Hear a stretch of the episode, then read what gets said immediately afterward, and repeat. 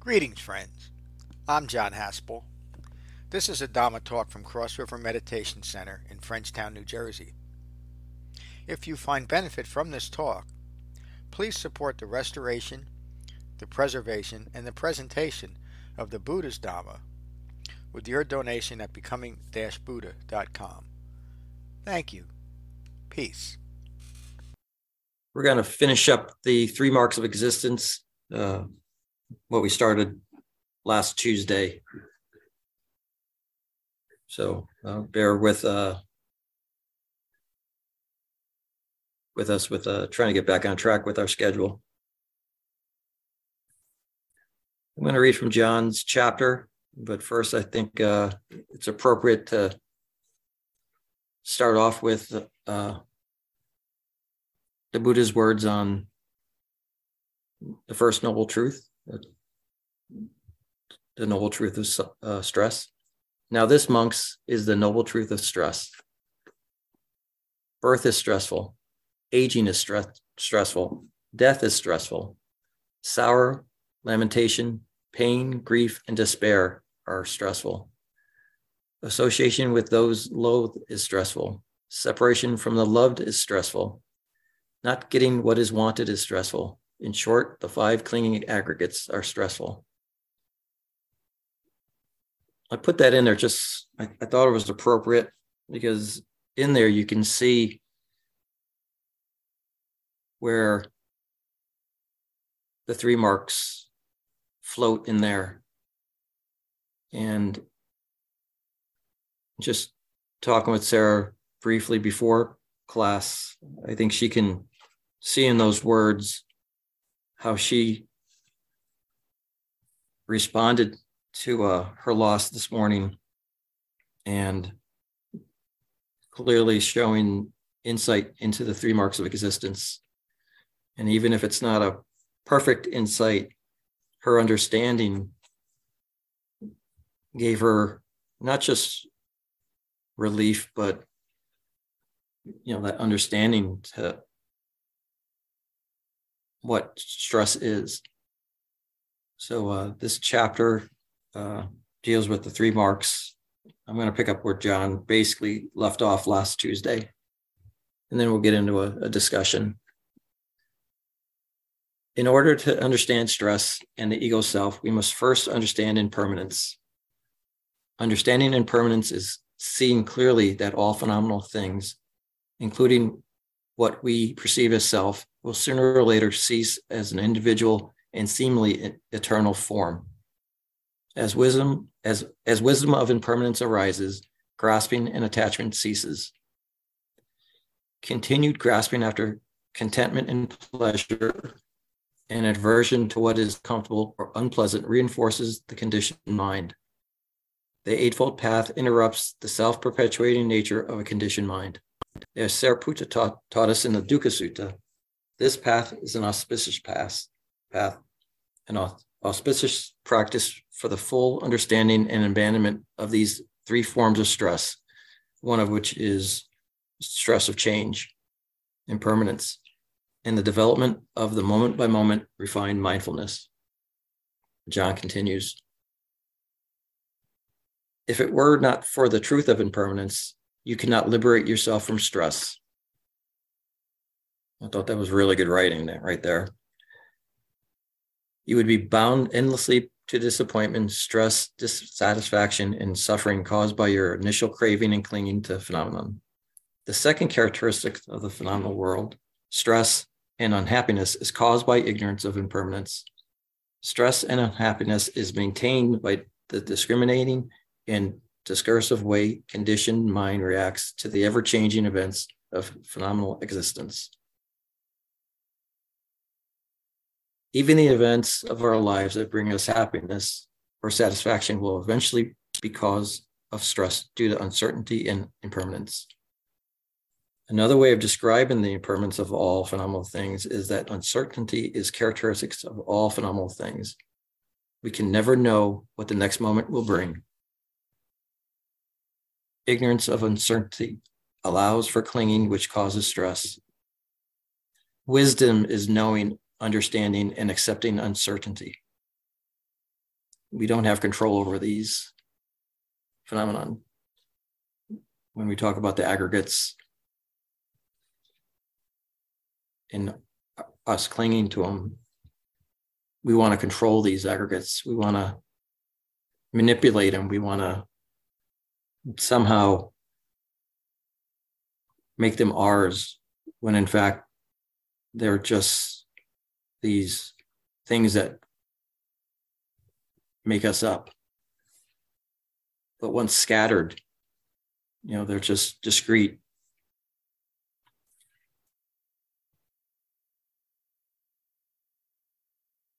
John continues Wisdom brings a mind of spacious equanimity. The third characteristic of the phenomenal world, not self, is unique to the teaching of the Buddha, and per- perhaps the most difficult to observe and understand. The more conditioned thinking is, the more difficult it will to grasp the third, this third observable truth.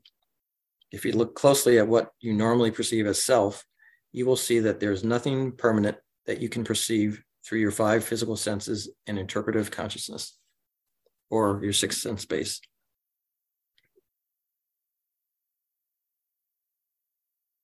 This is this is a kind of feedback loop or discursive thinking from wrong view or ignorant view. You perceive yourself through contact with your senses as the perceiver, and all perceived phenomena uh, as outside of yourself. Therefore, you must, in fact, have a permanent and separate existence from the observed phenomena that appear outside of the perceiver yourself. This wrong view can only perpetuate wrong view. Ignorance can never lead to wisdom. Only wisdom ends ignorance.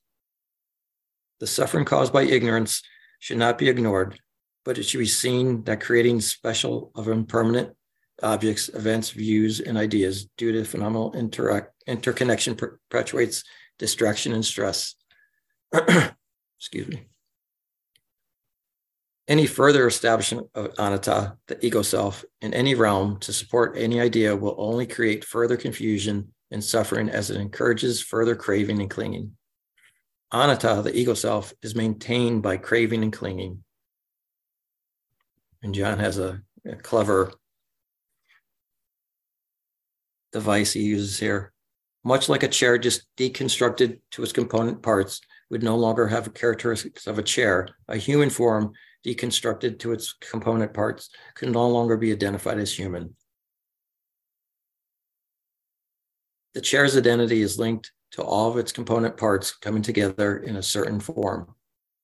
Identification as a self is dependent on this phenomenon as well. The human body holding a consciousness that is perceived to be the self is just empty of a permanent identity as deconstructed components. Since none of the individual components can be said to have a self, it is only the clinging together of these discrete components or individual aggregates that we say that the body houses a separate and unique self. What the Buddha discovered upon his awakening with a quiet and well concentrated mind is that all things are conditioned particles of energy that have coalesced into the appearance of form. out of the formless state, we now have form. The seemingly separate forms that we perceived as are impermanent and absent of any self inherent nature, including the form we perceive as I. After the Buddha's first sermon, Kondanna declared, All that is subject to arising is subject to ceasing. And this is a good example of the first person after the Buddha who gained insight and understanding that what is impermanent is stressful and what is impermanent cannot be self. That is the insight that is gained by a fully integrated practice. John's words. It requires continued, ever vigilant, direct thought to maintain the self ego in an impermanent environment. This is stress. This is dukkha. This confused and diluted thinking can be refined and purified and bring relief from craving and clinging and develop lasting peace and happiness. Through the development of all the factors of the Eightfold Path, insight into impermanence, uncertainty, and clinging arises. Understanding how ignorance contributes to the establishment and maintenance of self develops the ability to abandon all views of self. And these aren't abstract, mystical, or magical or esoteric ideas. Holding right view and right intention brings virtuous thoughts, words, and deeds. Being mindful of right speech, right action, and right livelihood, insight into craving and clinging is developed. Developing right concentration by engaging in right effort, right mindfulness, and right meditation will lead to insight into impermanence, disappointment, and your ego self. Understanding impermanence, stress, and your ego self is fundamental to understanding the Dhamma and developing the Noble Eightfold Path.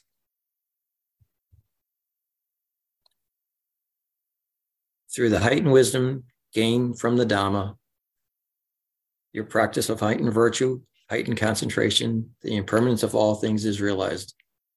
Once impermanence is completely understood, the ego self falls away as insubstantial and unstable. As the ego self is abandoned through wisdom, craving and clinging ceases, and stress and unhappiness comes to an end. With no impermanent ego self attached to stress, lasting peace and happiness arises within your once confused and unhappy mind. Then we'll finish with some words from the Buddha. Just as in an autumn, just as in autumn, a farmer plowing with a large plow cuts through all the spreading rootlets as he plows. In the same way, my dear friends, the perceiving of impermanence developed in frequency practice removes all sensual passions, removes and abolishes all conceit of I am. And that's the end of the teaching.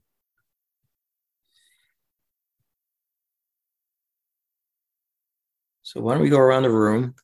We'll start with our friend Drake. Drake, I always enjoy your your insight to the uh, the readings. Oops. Oh, well, thank you. I tried to increase the volume, but keeps making pictures instead. Uh, shoot. We can hear you. Okay. Um, Well, I appreciate this class and the, um, you know, the trying to understand the cause of dukkha of clinging and grasping its relationship to a, um, you know, this kind of compulsion to establish a self and in our beliefs and ideas and um, desires and concerns about the past and memories of the or concerns about the future and memories of the past. And, you know, I could see that process of, you know, mentally establishing the self going on all the time, coming back to the breath and, uh, you know, sati sampajanna and mindfulness and clear comprehension. Like, what am I doing and why am I doing it? You know, kind of mindfulness of the body. And, uh, and then just like the, the moments when they're that when there's peace, you know, just appreciating that absence of the hindrances and uh, um, so yeah, I I'm encouraged to keep going, you know, just and so I read some today about uh that virtuous action is um like an antidote to malice and ill will. And you know, I see a lot of people are like have jobs that don't look very much fun and they're all laughing and feeling good and everything. They're, they're doing something useful to help others.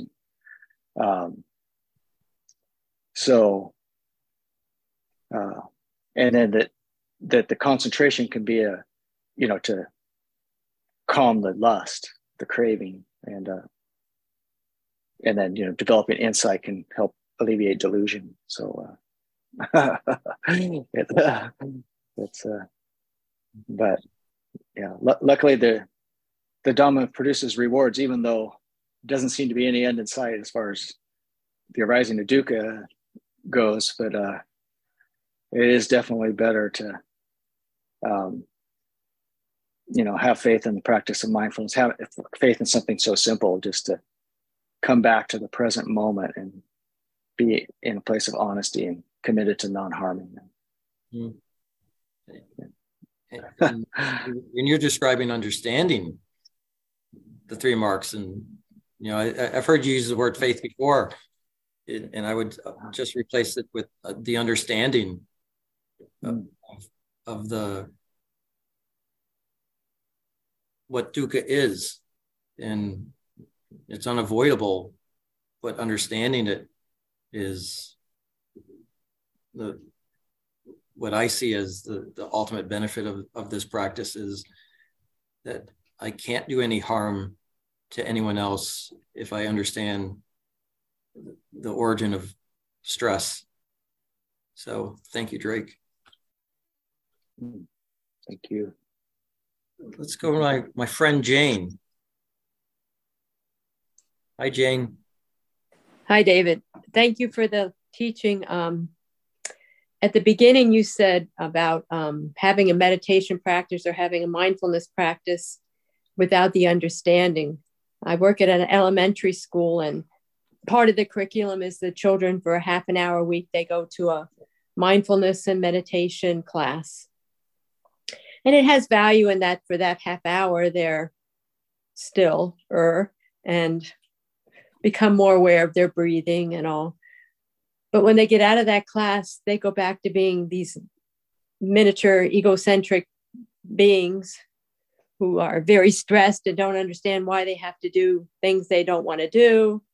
They don't understand impermanence. I mean so it just you know i just it starts so young. I mean this you know the the marks you know the egocentric and mm-hmm.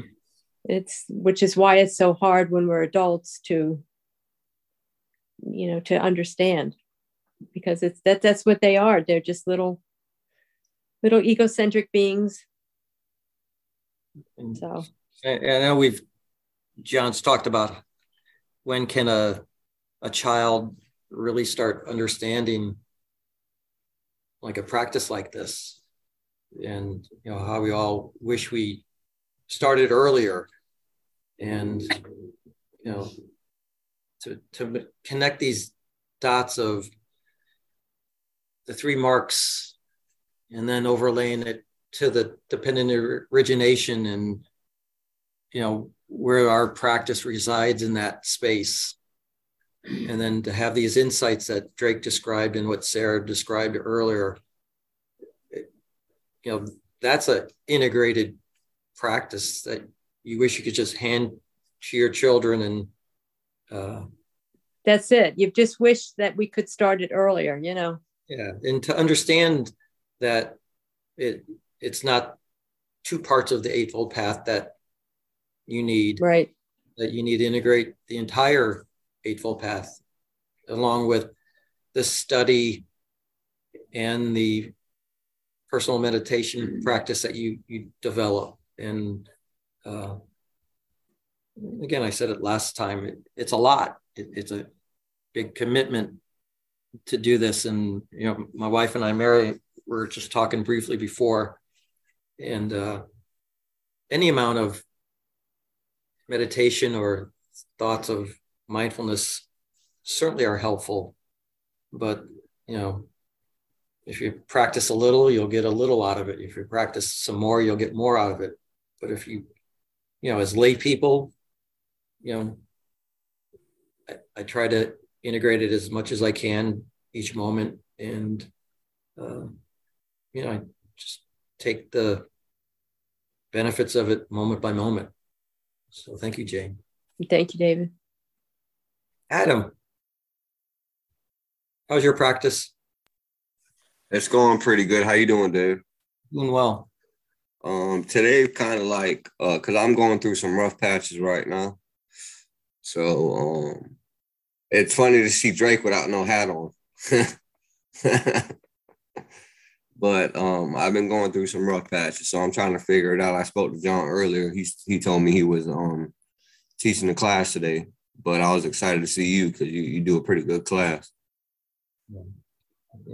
Hopefully, John's back Saturday, so he, he'll be tackling the uh, the next one with some energy, I'm sure.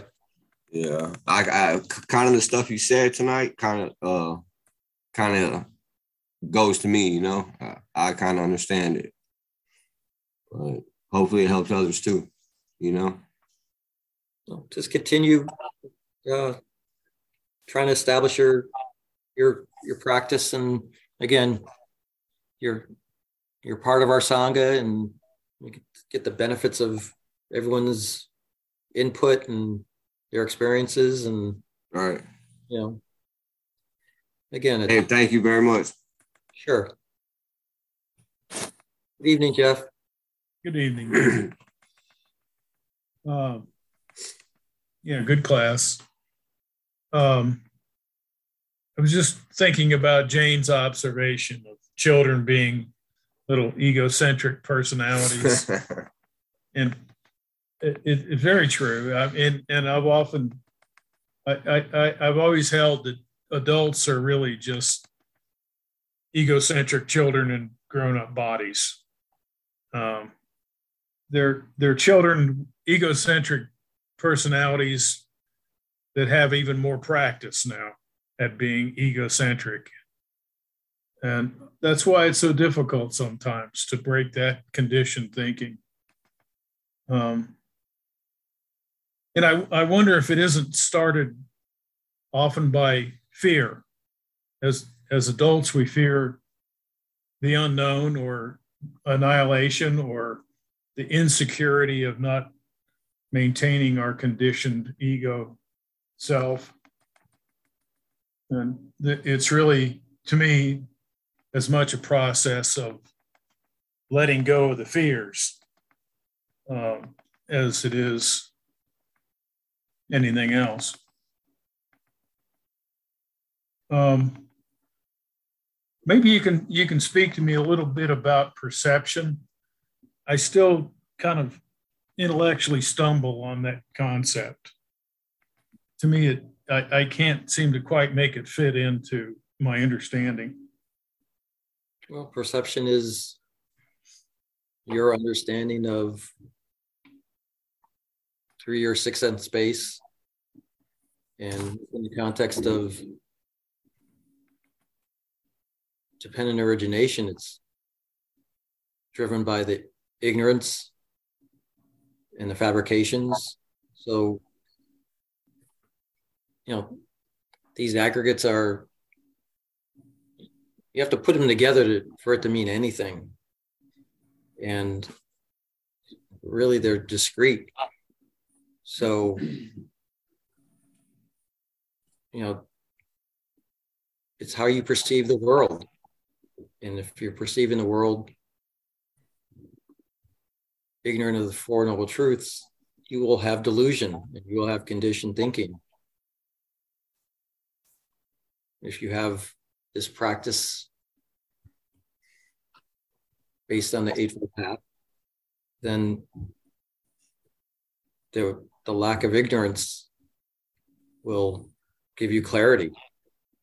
And what is perceived is just perceived, it's not diluted by this thing that you were describing of protecting this ego that you've built you're you know the seen is just seen perceived is just perceived those lines that can you hear the lines that John wrote on, on my book, page 179, about perception and the receiver are really insightful. Uh, to me, all of a sudden, it, it knocked me off my socks. Uh, how much, um, like, if you what you perceive through your senses automatically makes you generate this idea that there is a perceiver. Mm. And that then necessarily needs to be a permanent thing. Um, and if you follow that thinking, um, and you can actually apply this to the other factors of the uh, five clinging aggregates Mhm. as well. And uh, it makes that certainly the first part of dependent origination a whole lot clearer.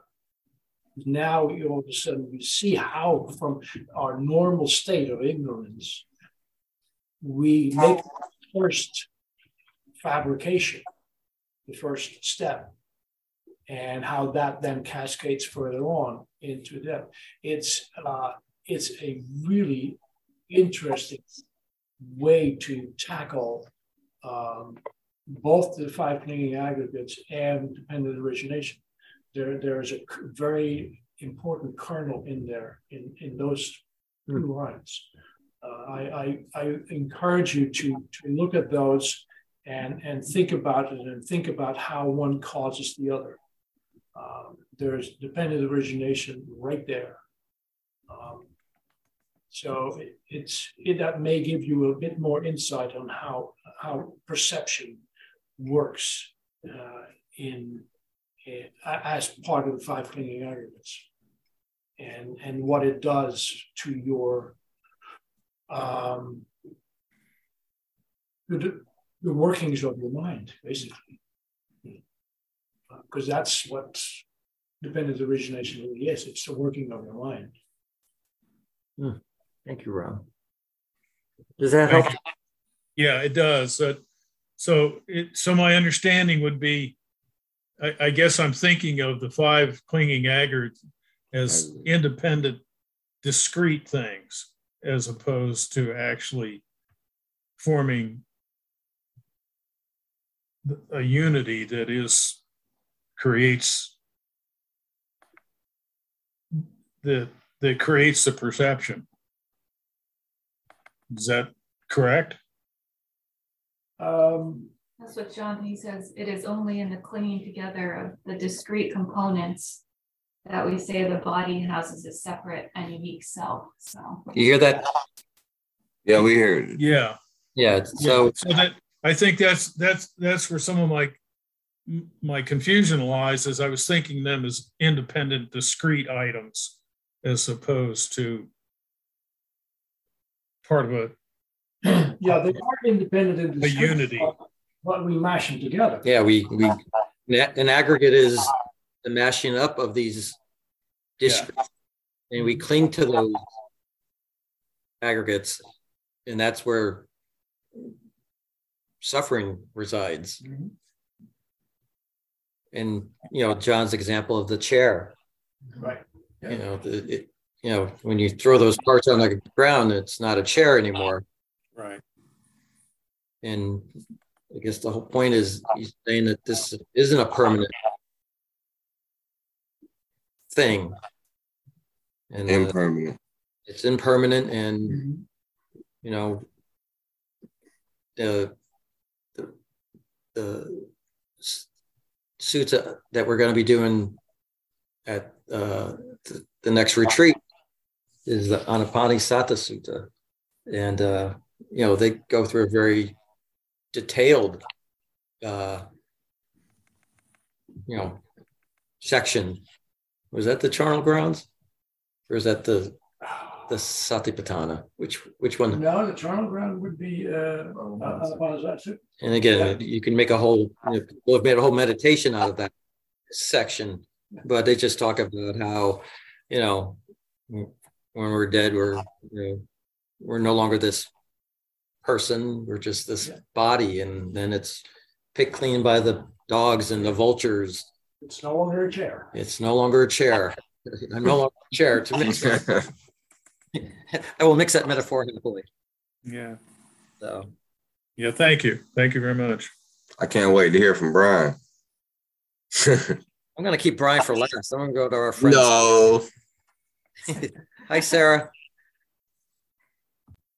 I'm so glad you joined us. Yeah, it stood out to me. Um, uh, in birth, there is stress. In growing old, there is stress. In death, or I would say even dying, there is stress um, and having just watched very closely the not just the stress of somebody facing death in in the moment um, leading right prior to death but in those weeks days months leading up to death uh, starting with that growing old with um it's it's easy to look at a plant and watch it it flourish and then wane in its life than it is to watch that in a person. Um, but in a person, you can see the suffering and the travailing, or with somebody who is accepting of the various stages of that decomposition part of our life. Um, then then it's not so stressful. So the only difference is i'm accepting it or i'm afraid of it. Or mm-hmm. i'm i'm i oh this is normal. This is a normal part of life is dying or this is a normal progression in the in the process of being alive. And so if if if i have that perspective then i face it differently. Pain it, it i don't change the presence of pain in my body by being frustrated and upset about it. It's going to be there.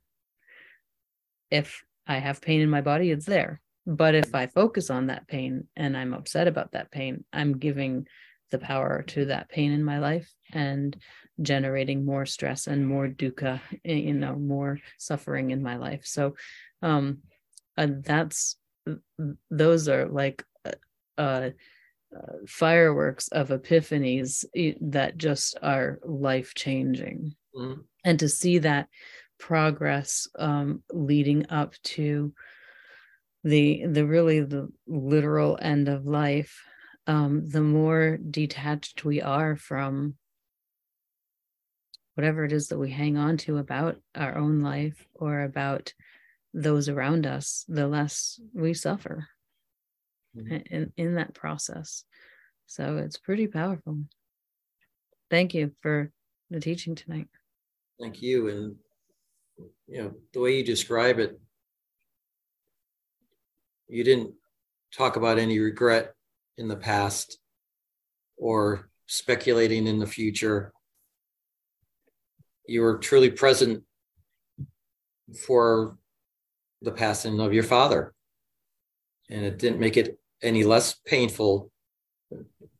You're appropriately grieving, but I think this practice gives you the clarity to be present at that moment and truly appreciate the moment for what it is. It's just a natural part of all of our lives. And like you, you were describing, kind of running away from it a good portion of your life versus actually what the only definition I know of being present is what how you described it right there. The, and the more that I can face these present realities uh, just the same as when I sit on my cushion and do meditation and focus on my breathing, um, the more of that space that I have at, at I when I have a memory can focus on that and then i can i can cry and i can cry more and i can really get worked up about it or i can appreciate that memory and then i can return my focus to what is present. These are the things that now need to be done. These are the arrangements that need to be made. This is my mother who now needs care or needs you know this help in this area or this is this is what's happening that i also have to do and i'm much more than effective. And and i think uh the way drake was describing and how how good jen teaches mindfulness is just being aware. The clarity of just being aware that something has arisen and just knowing through our practice that it will pass. And that's just truly just being present. That's the reality. That's right view. That's what this practice is trying to get us to understand is this is reality. And pretending like it's not there or regretting the past or speculating about the future you know is robbing us of this moment. Yes in my perspective is it going to be i'm a daddy's girl. I've always been a daddy's girl and now what am i? Or is my perspective i'm a grown woman and my dad just passed away and so my present reality is you know it's a, how you look at it. Thank you so much. Hey, Brian. Hi, friend. Um, thank you for tonight. I um I got to spend some time with my 18 month old granddaughter this weekend. And it was just fascinating to watch her bounce from one sensory input to the next sensory input. Right. She hits the chair and she cries. She gets a cookie and she's happy. And it's just this like we're born into this impermanent environment, right? Like just the fact that we were born, just like the Buddha says, means that all of that impersonal phenomena contacting us throughout our entire lives is stressful by the very nature of the fact that we're impermanent. And she she doesn't even have an ego yet right? Like she's that that doesn't come until you're six seven eight years of age. Um, but you can just see that conditioning the subconscious that that will eventually turn into the ego right? Like this isn't something like you go back to jane talking about these little egocentric kids this isn't something we get out of. Like you, this is unavoidable fact of being human that this is how we develop. And it's only through understanding and practice that we can develop enough wisdom and uh, understanding of our, our our nature that we can start to abandon all of this conditioning that we've been building up since birth. And that just that just doesn't go away overnight. That just takes time so it's it's in this environment of impermanence and john i think this is one of his best chapters by the way i hope you're listening john like this is one of my favorites really well um, written it's very well written. It's very it's, every time I read this chapter, right, it gets deeper and deeper and deeper. Um, and just understanding that it's within this environment of impermanence, which is what we are. That's where the awakening happens as well, because it's with with that same mechanism we can use that to our advantage to get out of the stress and the suffering. Um, and so, yeah, this this whole practice revolves around understanding these three things. And that's that's the path of practice is leading to the cessation of stress which is leading to cessation of the anatta. So thank you my friend. Thank you. And again i was talking to mary beforehand and we were,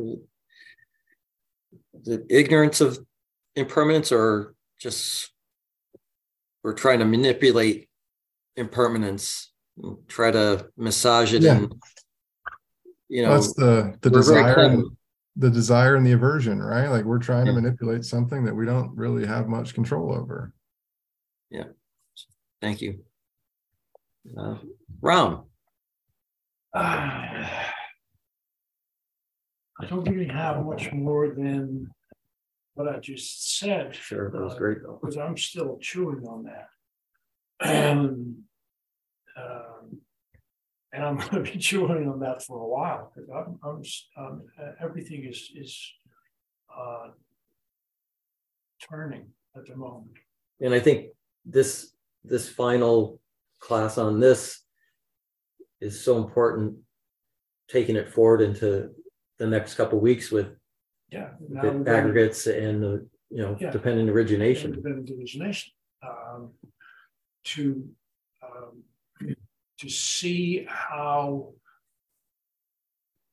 uh, how the aggregates get born in in the moment. Um, that's pretty huge. Um, yeah, I'm going to be. Give me another cup, couple of cup, cups of coffee, and uh, I'll get going on this. Um, there's a, there's there's a kernel there in those two lines that is I think very important in in for the next two chapters uh, for the next chapter uh, because they're they're both um, complicated and um, they require a lot of very thoughtful attention. Um, and and I I've, I have struggled with it for you know as long as I've been here. Uh, that was the first the first retreat was hmm. on that.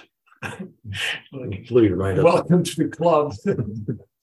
Well, I look forward to you like tweezing that out, this, Uh-huh. those two lines and, you know, in the next two, Yeah. two or three weeks, Mhm. it'll be, Um, I'm gonna be working on that a bit. Um, Not quite sure if I'm ready to, to teach that, that chapter, but, um, I may, I may volunteer for that. I don't know yet.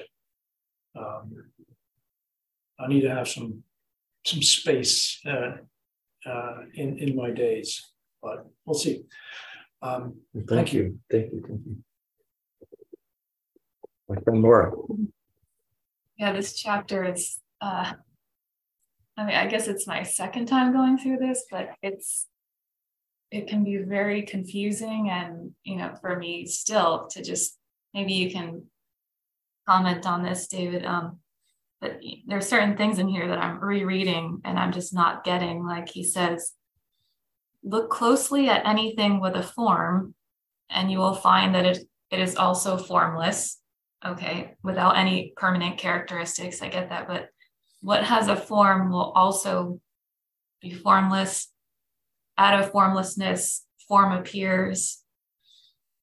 And then he says, initially, it is the desire for existence that the conditioned mind arises. But can you just comment kind of on this? I know he's talking about impermanence, but one of the cravings is for a permanent self. Mm-hmm. But that this aggregate of form is, of course, when you put the aggregates all together, Mhm.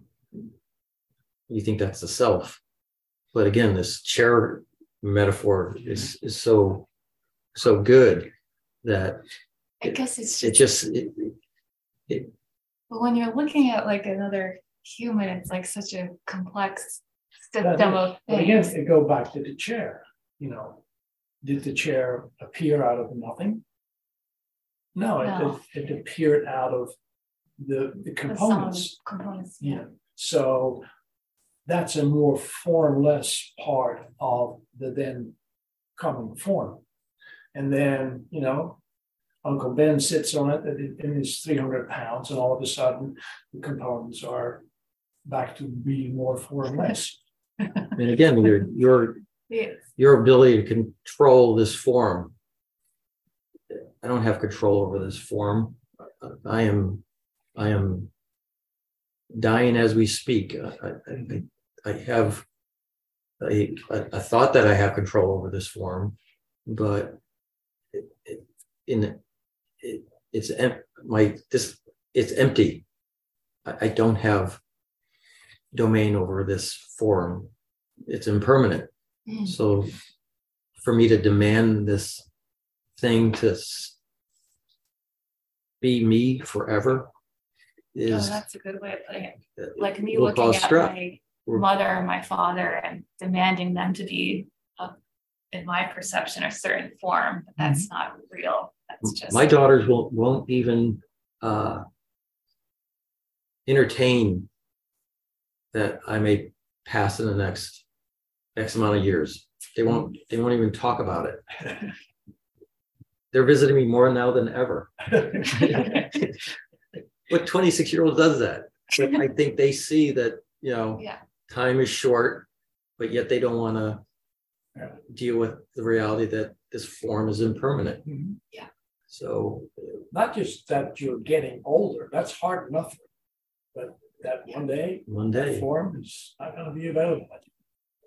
Yeah, that's why I appreciated what how Sarah was so eloquently saying because it's like, yeah, the other day I spent, I think maybe an hour because my mom went through chemotherapy a couple of years ago for cancer and I spent an hour just looking at death rate statistics and like five year survival curves and I was like Mhm. how is this helping me and help her in any way or like it, it just takes it was ridiculous but it you know just you- takes time away from actually being present with her you know i'm just clinging to that uncertainty and that fear Yeah. the so craving, yeah craving was- for something to be different. i totally than what lost my mind i was like Mm. looking at this but yeah good teaching Thank you.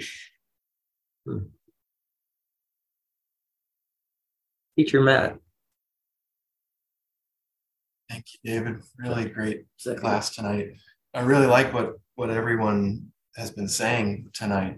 Um, and I want to keep kind of riffing on this metaphor of the chair because the whole concept of chair is in its function. So the whole concept of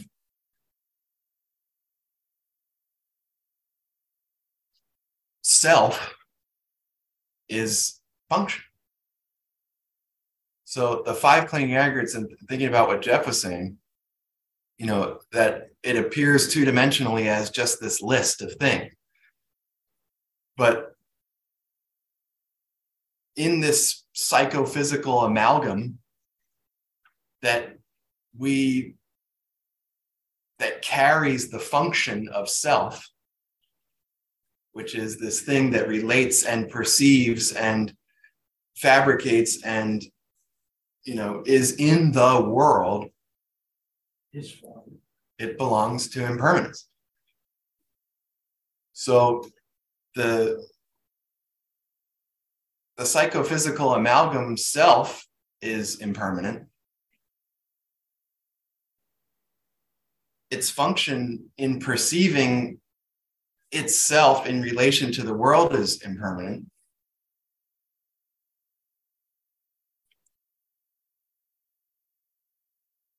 Birth, sickness, aging, and death of self is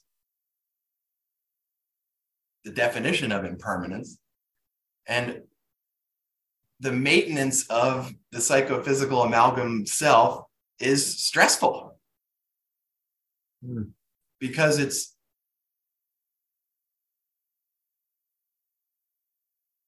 something that is based on its function. It's like a chair, like a chair. I'm sitting in the chair. If if the chair is scattered into its component parts, then it's not chairing anymore.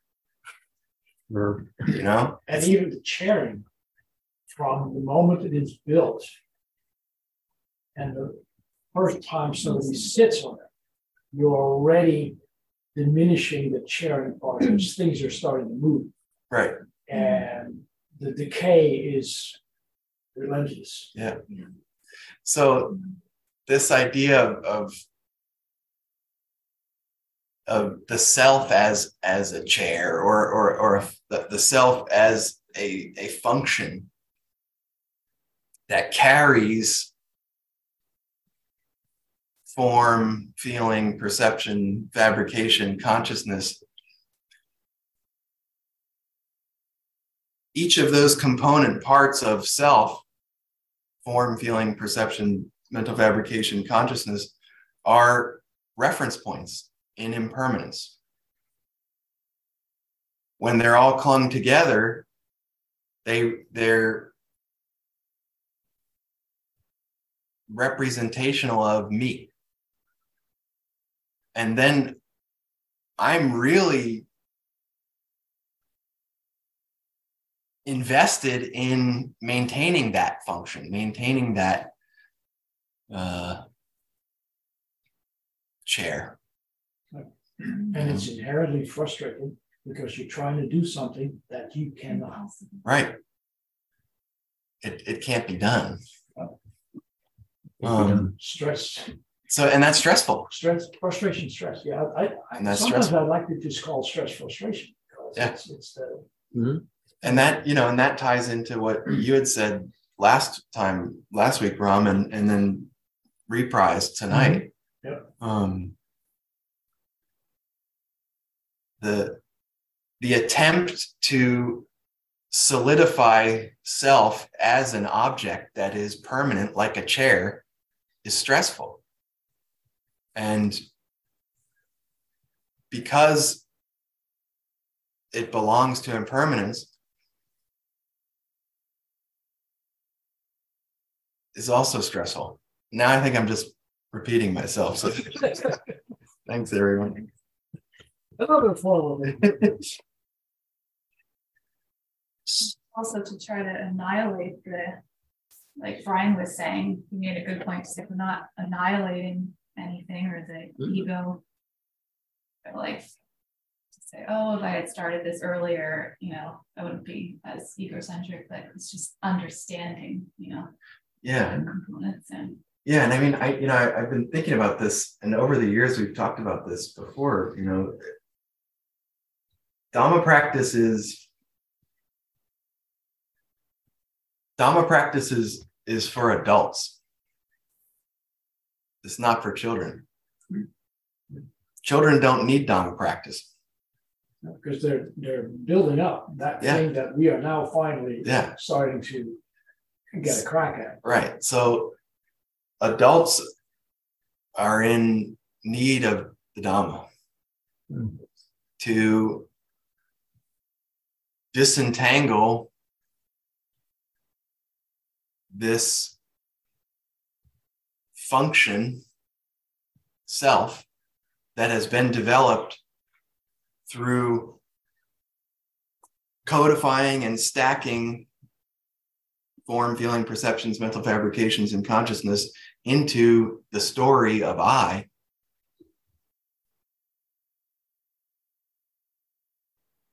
Only an adult can start to pull the thread of that. Um, that's my two cents. Pretty good. So we, as we go into the next couple weeks, don't put this one in your rearview mirror because it's important not to get overwhelmed by the aggregates and dependent origination. Always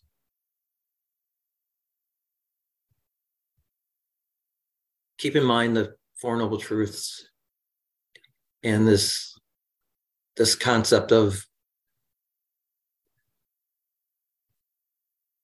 the three marks. And then when you overlay all that onto dependent origination, it, it's more digestible. It's it, it starts to become understandable. And it may take you one or a thousand times, but always keep the context of these chapters as you go forward into this this course and you know go back and read this well written chapter uh, that that John presented. And then when we get into dependent origination it, it will it will be helpful. And again this is what the buddha awakened to.